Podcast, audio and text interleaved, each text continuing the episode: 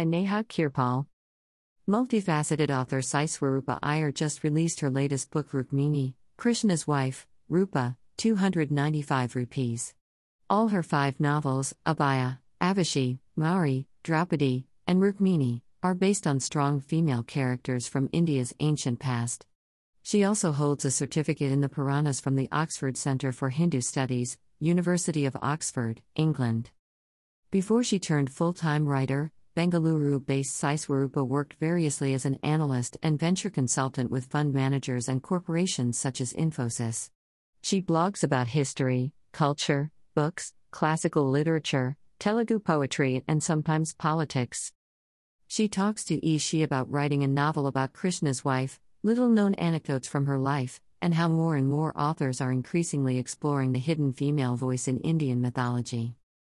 How did you decide to write a story about Rukmini, Krishna's wife? Krishna is the pinnacle of excellence that mankind has ever seen of an avatar. As God, as a man, a friend, a charioteer, lover and husband, every exploit of his is filled with a message that each seeker can imbibe. Rukmini is that feisty bride who managed to get married to Krishna after putting up a brave resistance against Adharma.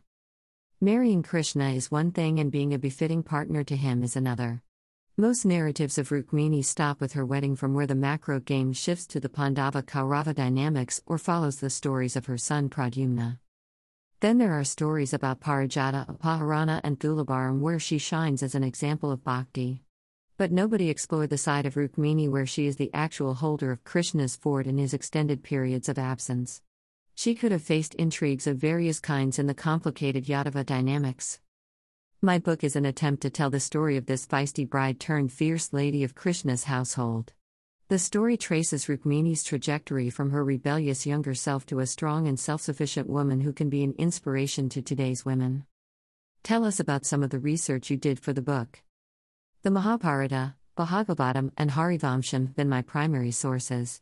There are also classic works like Krishna Charitra of Bankim Chandra Chatterjee, Krishnavatara of K.M. Munshi and Parva by S.L. Barapa. These latter classics have attempted to highlight the socio-political dynamics of the times of the Mahabharata.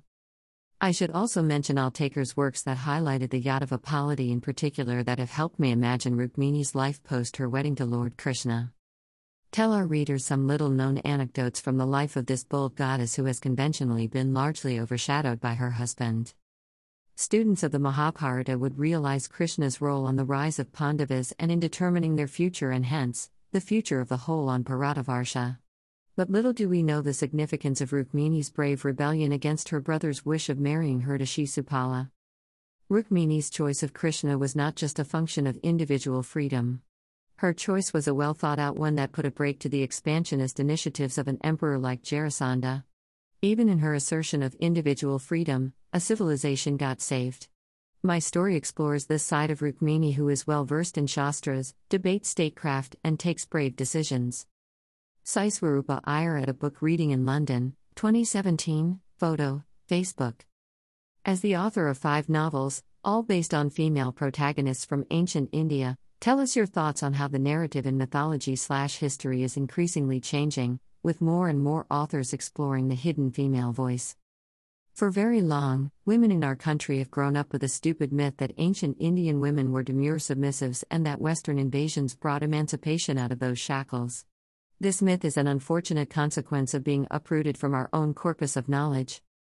Right from the ages of Rig Veda to, say, Rani of Jhansi or even today's leading women in many fields, we have had towering archetypes whose stories are not taught in our schools and hence we develop this needless inferiority issue. With more authors working to connect readers to the true world of Indian knowledge, I hope we would be empowered as a society and a civilization, reclaim our roots and develop resilience to become not just self-sufficient but also a guiding force to the world. Tell us more about your upcoming work. Currently, I'm working on multiple projects including a historical project and a high fantasy series.